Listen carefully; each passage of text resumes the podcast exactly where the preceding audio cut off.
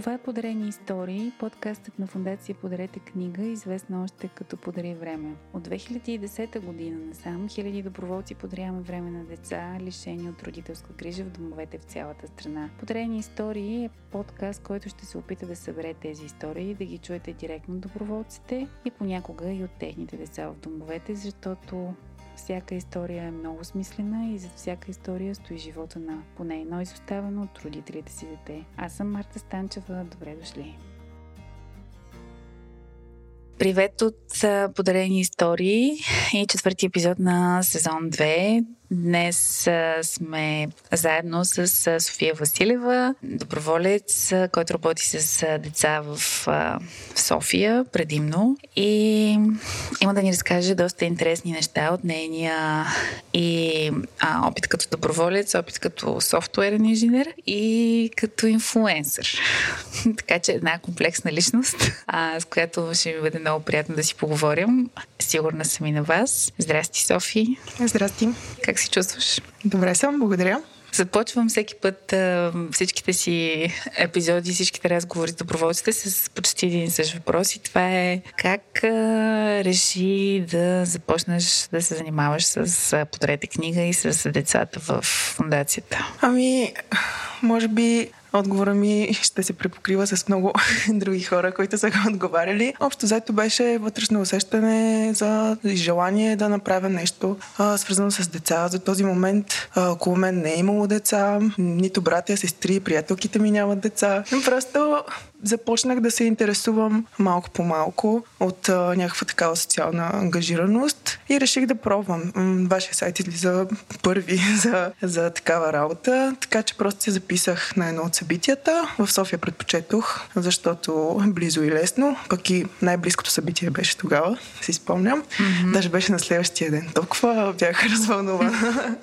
Тоест си го търсила в интернет по ключови думи. Деца, работа с деца. Точно така, да. И попадна директно на фундацията. Да. Вълнувала си се? Какви ти бяха мислите и чувствата преди да отидеш за пръв път?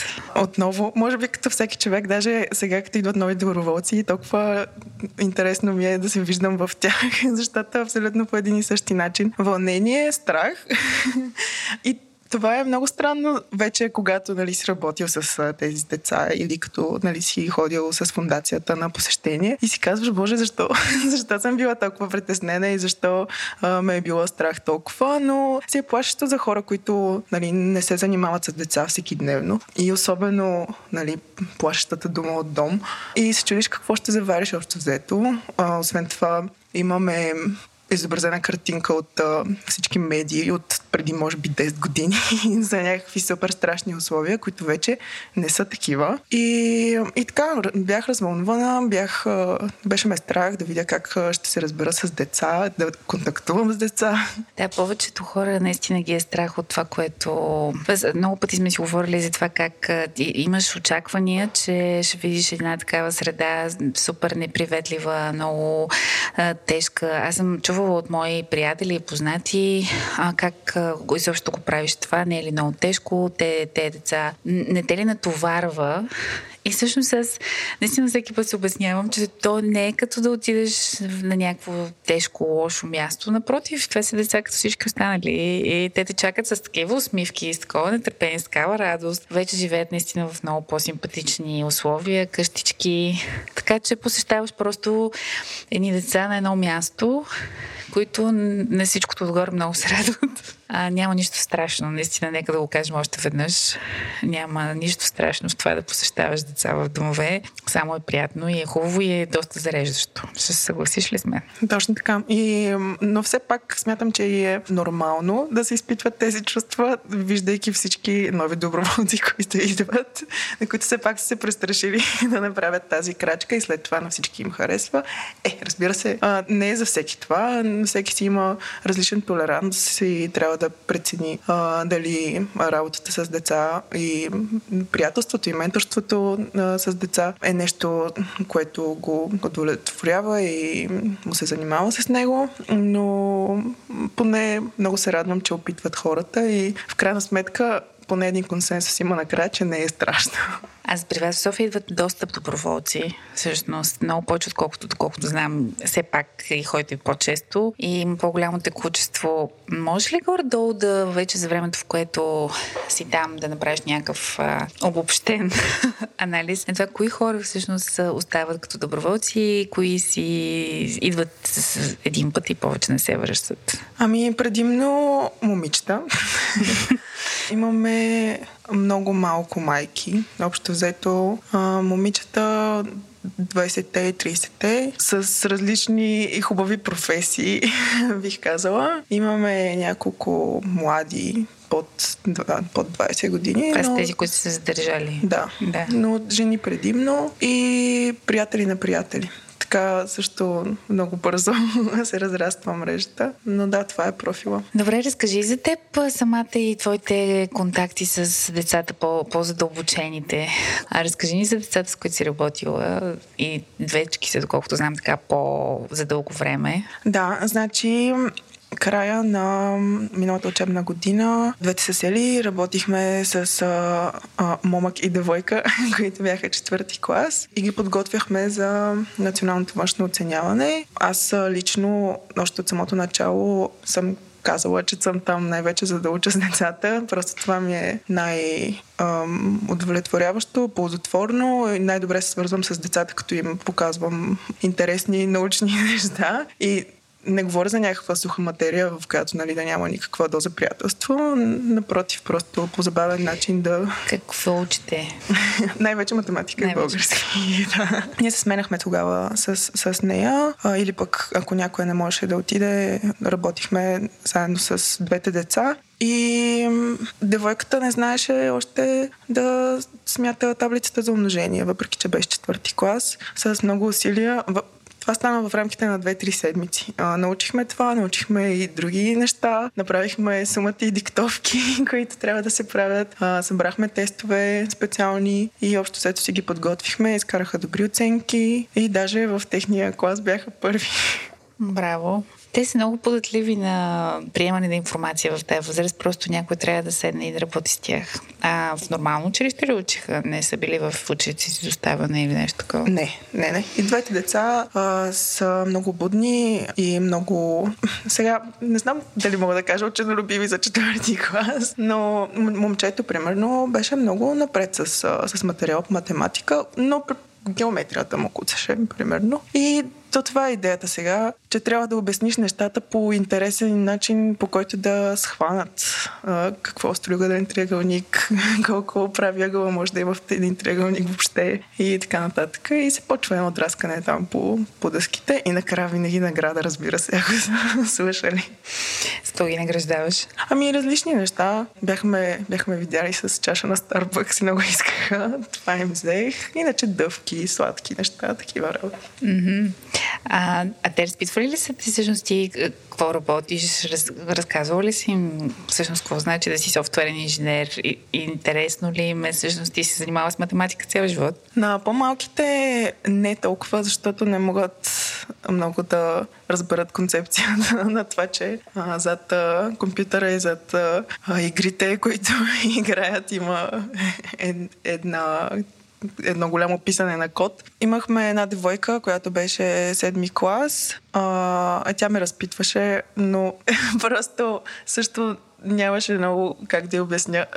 Обясних и... Това е като как обясняваш професията си на 5 години. Точно, да. Обясних и аз всъщност се занимавам с правене на сайтове. Показах и примерно на някакъв сайт, който съм правила, който няма нищо общо, примерно с шопинг, но тя беше и какво мога да си купя от този сайт. И да, но горе-долу. Но има много деца, особено момчето, с което работя в момента, което е седми клас, той иска да стане програмист. И постоянно ме пита кога ще учим програмиране, на което отговор е когато научи математиката. Въпреки, нали, че двете не са задължително толкова свързани, но все пак трябва да се знаят разни базови неща. С това го държа, иначе за него имаме големи планове. Хадено, както се казва. С него какво правите? по-специално в момента? Значи всяка сряда ходя след моята работа и неговото училище и учим математика и български пак предимно, въпреки че ако има проблеми с други предмети в училище, също му помагам. И той ходи и на частни уроци, намери муки Ели и сме доста доволни от това. И той също е много е развълнуван, харесва му, че е с други деца. Учим дроби, степени. А дали не сте му се учили по-скоро заради вниманието, което му се обръща, е готов да учи вас? Ами също, но в него имаше и желание в крайна сметка да влезе в добро училище при нормални разговори, когато сме си говорили, за разлика от другата девойка, която също се чудехме дали да запишем на уроци, но тя още в началото беше казала: в никакъв случай не искам, и тя нямаше толкова голямо желание за учене. И с различни деца, едни с един потенциал, други с друг, нормално. Точно така. Тя също вече не е в дома, върна се при семейството си, така че не е под нашата опека, за съжаление. На какво според теб се дължат тези дефицити и липси при децата, особено в София, които ходят в нормални училища? Защо едно дете в четвърти клас не знае таблицата за умножение, например? Как е продължило, как е изкарал трети клас? Как е изкарал половината от четвърти клас? Въобще, как се случва това нещо? И аз много време си задавах този въпрос и те не само не знаят таблицата за умножение някой.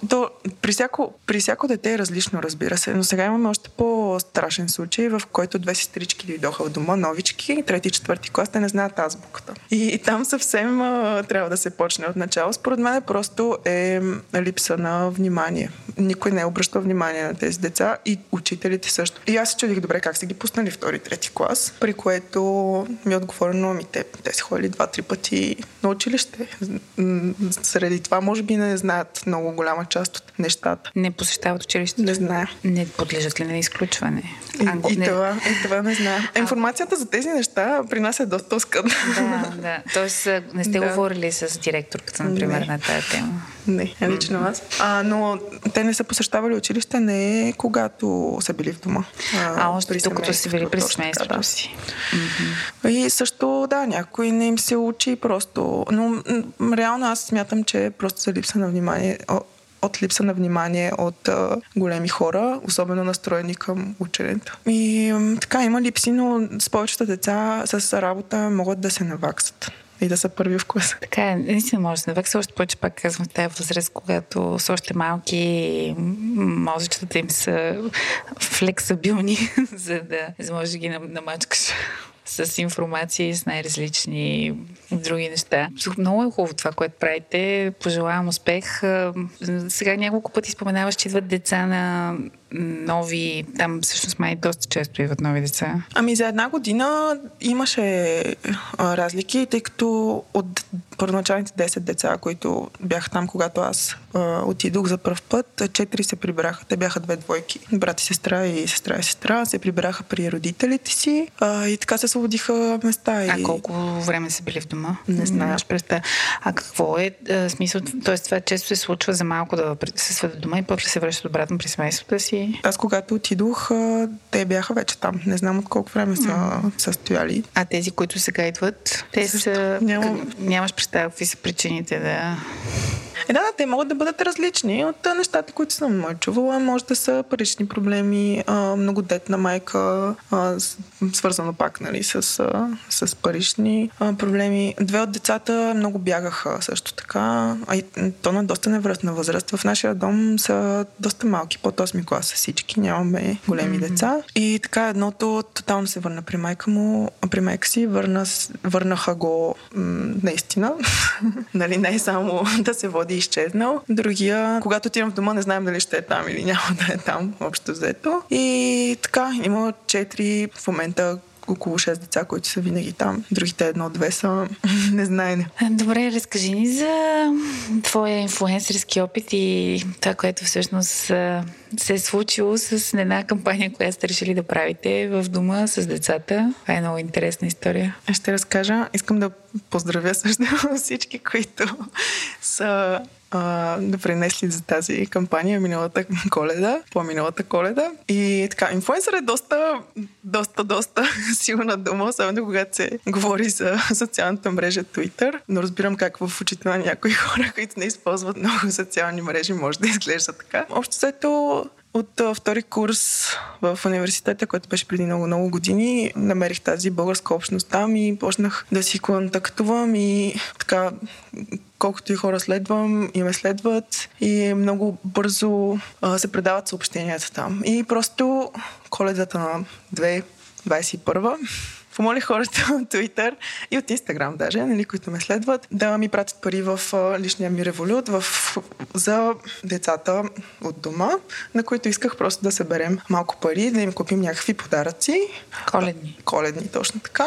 Идеята беше всъщност някакви символични неща от рода на портокали, шоколади и така нататък. И също тогава се правеше библиотеката от Подари книга. И нашата координаторка Ели искаше много да сложим и втори стол, който струваше примерно 80-90 лева. И аз им казах, нали, даже и 5 лева да ми пратите, ще бъде супер. много ще се радвам. Въпреки че реално и аз щях да ги дам тези пари и също да ни дадох, но просто за един ден, благодарение на тези хора, всичките ретуити там и всичките лайкове, събрах 1900 лева събрахме и си решихме общо взето за цялата година бюджета.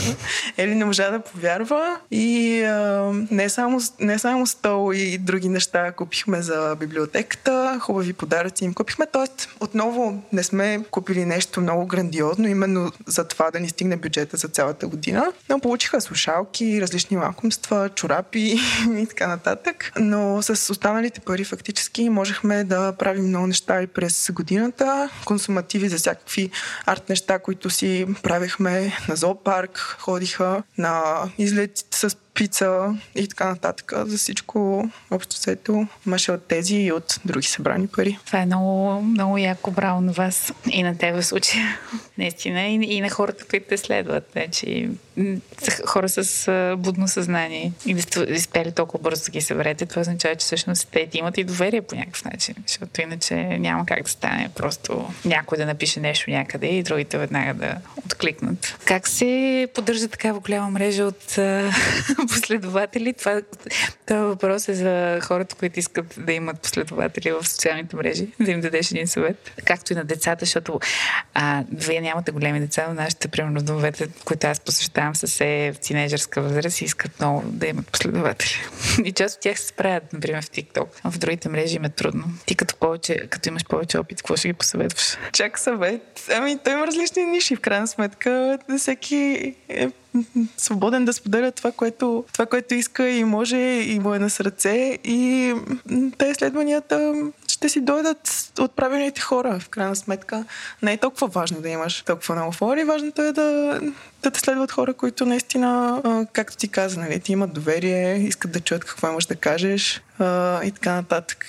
Но аз лично пиша големи глупости. Но те всъщност май не трябва да спишат чак толкова сериозни неща. Хората не следват за това различни инфлуенсъри. Кефът се по-скоро на лекото съдържание, поне това с моите наблюдения.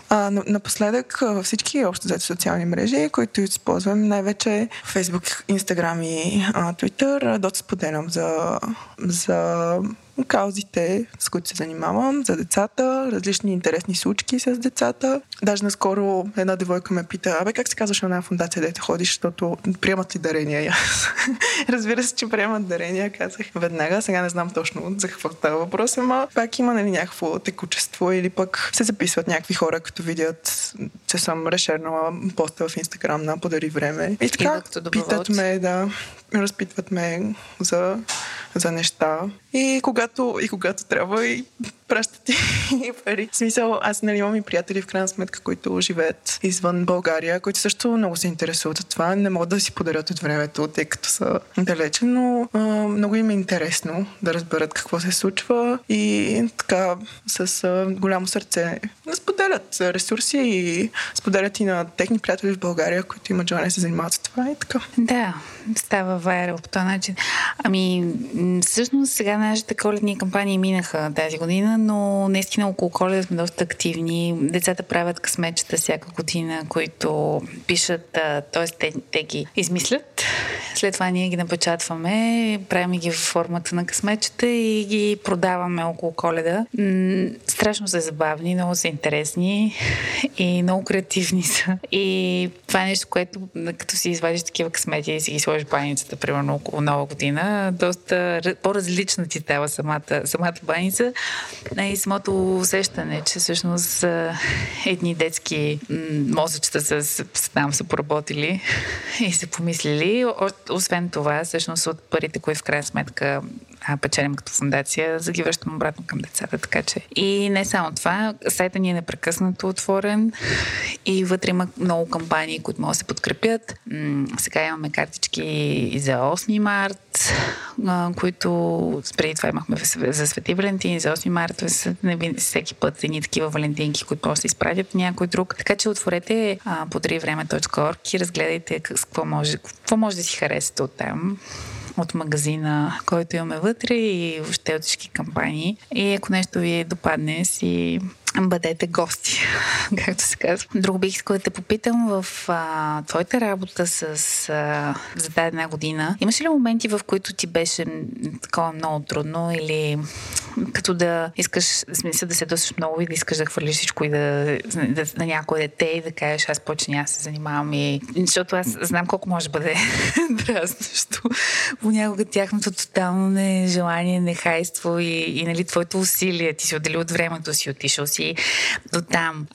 Нали, в твоя случай си пътувал в София, може би някой път 1 час, за да стигнеш до това място. В нашия случай, примерно пътуваме с бус, стигаш, отделяш понякога и 3 часа, ако отиваш в Лом, за да пустиш някое дете и то просто въобще не го интересува ти какво му говориш и това може да бъде понякога много демотивиращо. Всъщност е с тези моменти как се справиш. Аз лично имам огромен толеранс към тези неща. Не смея да кажа, че не съм си ядосала нито веднъж. И... Е, такива доброволци. Да, просто вътрешното ми спокойствие е много голямо. Аз съм си такава по принцип. Най-много ми беше тъжно и кофти, когато 2 от децата, които споменах, които последствие бягаха много, те бяха братовчени също, много се биеха и нямаше как да ги спра. Аз и не искам да влизам не искам да влизам физически в тези разпри. И просто много ми беше тъжно, че няма как с думи да им обясня, че няма нужда да се нараняват по този начин. Не съм си изгубила отново спокойствието и нрава, но ми стана малко горчиво, така да кажа. И когато някое дете също... Ти, както каза, повечето за внимание биха учили и така се правят научени любиви, когато им обръщат внимание. Но има деца като тази девойка, пример, която вече не е в дома, която наистина много не се учеше. То това е най-тъжното, че ти виждаш потенциала на някое дете и това какво може да стане ако си седне на дървета и получи малко, може да влезе в хубава гимназия, да се обгради с хубави умни хора, някак си малко да му се промени живота. И средата, да. Точно така, да. И което за мен е мое лично убеждение, че е много важно и че така ставаш един вид не успял, но просто удовлетворен от живота човек. Намираш смисъл, своето нещо, което искаш да правиш и така нататък. А не се зароваш в ежедневните проблеми на как да го кажа, на беднотията и на неуспелостта. Да, и в липсите да се концентрираш толкова много какво нямаш. Да. И това ми беше, защото ние се бяхме говорили общо взето, тя да идва все още, когато имаме такива събрания, да учи с нас, обаче само веднъж дойде след това и въпреки, че се следваме, но вече няма как, не знам, да и запаля желанието. А колко деца всъщност в момента всяка сряда учат и с колко доброволци? Смисъл, имате ли си вече регулярни такива ментори? Изградена ли е мрежата с ментор дете? Има ли още деца, които имат нужда от ментори при вас? Има деца, които имат нужда от ментори. Като цяло в момента са, както казах, 6, които са винаги там. В момента с около 4 се работи регулярно, да. И да, другите нямате толкова много желание, но ако се намери доброволец, който иска да прекарва време с тях, там наистина малко загубите, липсите и изоставането е в по-голяма. И двамата са 8-ми клас и много трудно смятат до 20, до 30. И то е малко трудно и разочароващо да работиш с чак толкова, нали, големи. Аз съм забелязала, че всъщност има доброволци, които предпочитат пък да работят с такива деца. Наистина е много субективно. Да, така че при някои по-голямото предизвикателство, нали, такова е по-интересно. Други обичат да работят с по-будните и умните. Тези пък по-будните и умните понякога са много нахални и досадни, така че на някои дни им се нравят. В общи линии зависи от типа човек и от доброволеца. Но има свободни деца за менторстване в София, така че добре дошли сте в София. Кажи ми за... Беше измислила, знам, една игра, която правите заедно с децата и те много и се кефят за търсене на съкровище. Лов на съкровище или scavenger hunt на английски. Да, аз още като малка много обичах да правя такива неща. Играехме с други деца по този начин. Един измисляше общо взето такива следи и другите ги следват, докато намерят накрая каквото трябва да намерят. Което в нашия случай беше примерно ябълка или нещо от вкъщи, просто, което играеше роля на съкровище. При децата го използвам така като групова игра, особено когато е топло, не в момента. Просто са различни следи, които примерно провери за телевизора, но е написано в морзвата азбука и те трябва да се сетят, да потърсят, да го разшифроват. След това проверяват за телевизора, там има друго листче с друга загадка, която води до ново място и така нататък, докато накрая не намерят някакви лакомства. Бях направила на Великден веднъж такова. Намериха разтопени шоколадови яйца. Да, забавлявате ги доста, децата при вас. Ами добре, вече сме към края на времето си. Да те питам за финал, да ни кажеш какво би им пожелала на вашите деца, понеже те са във възраст, която смисъл все още има много време им предстои преди да напуснат институцията. Как би искала ти да ги видиш, ако останеш доброволец следващите 5 години, те завършат гимназия? Те са два въпроса. Какво би им пожелала на тях лично и как ти би искала да им се случи живота през това време, като вече по-големи хора? Бих им пожелала най-вече да са ученолюбиви.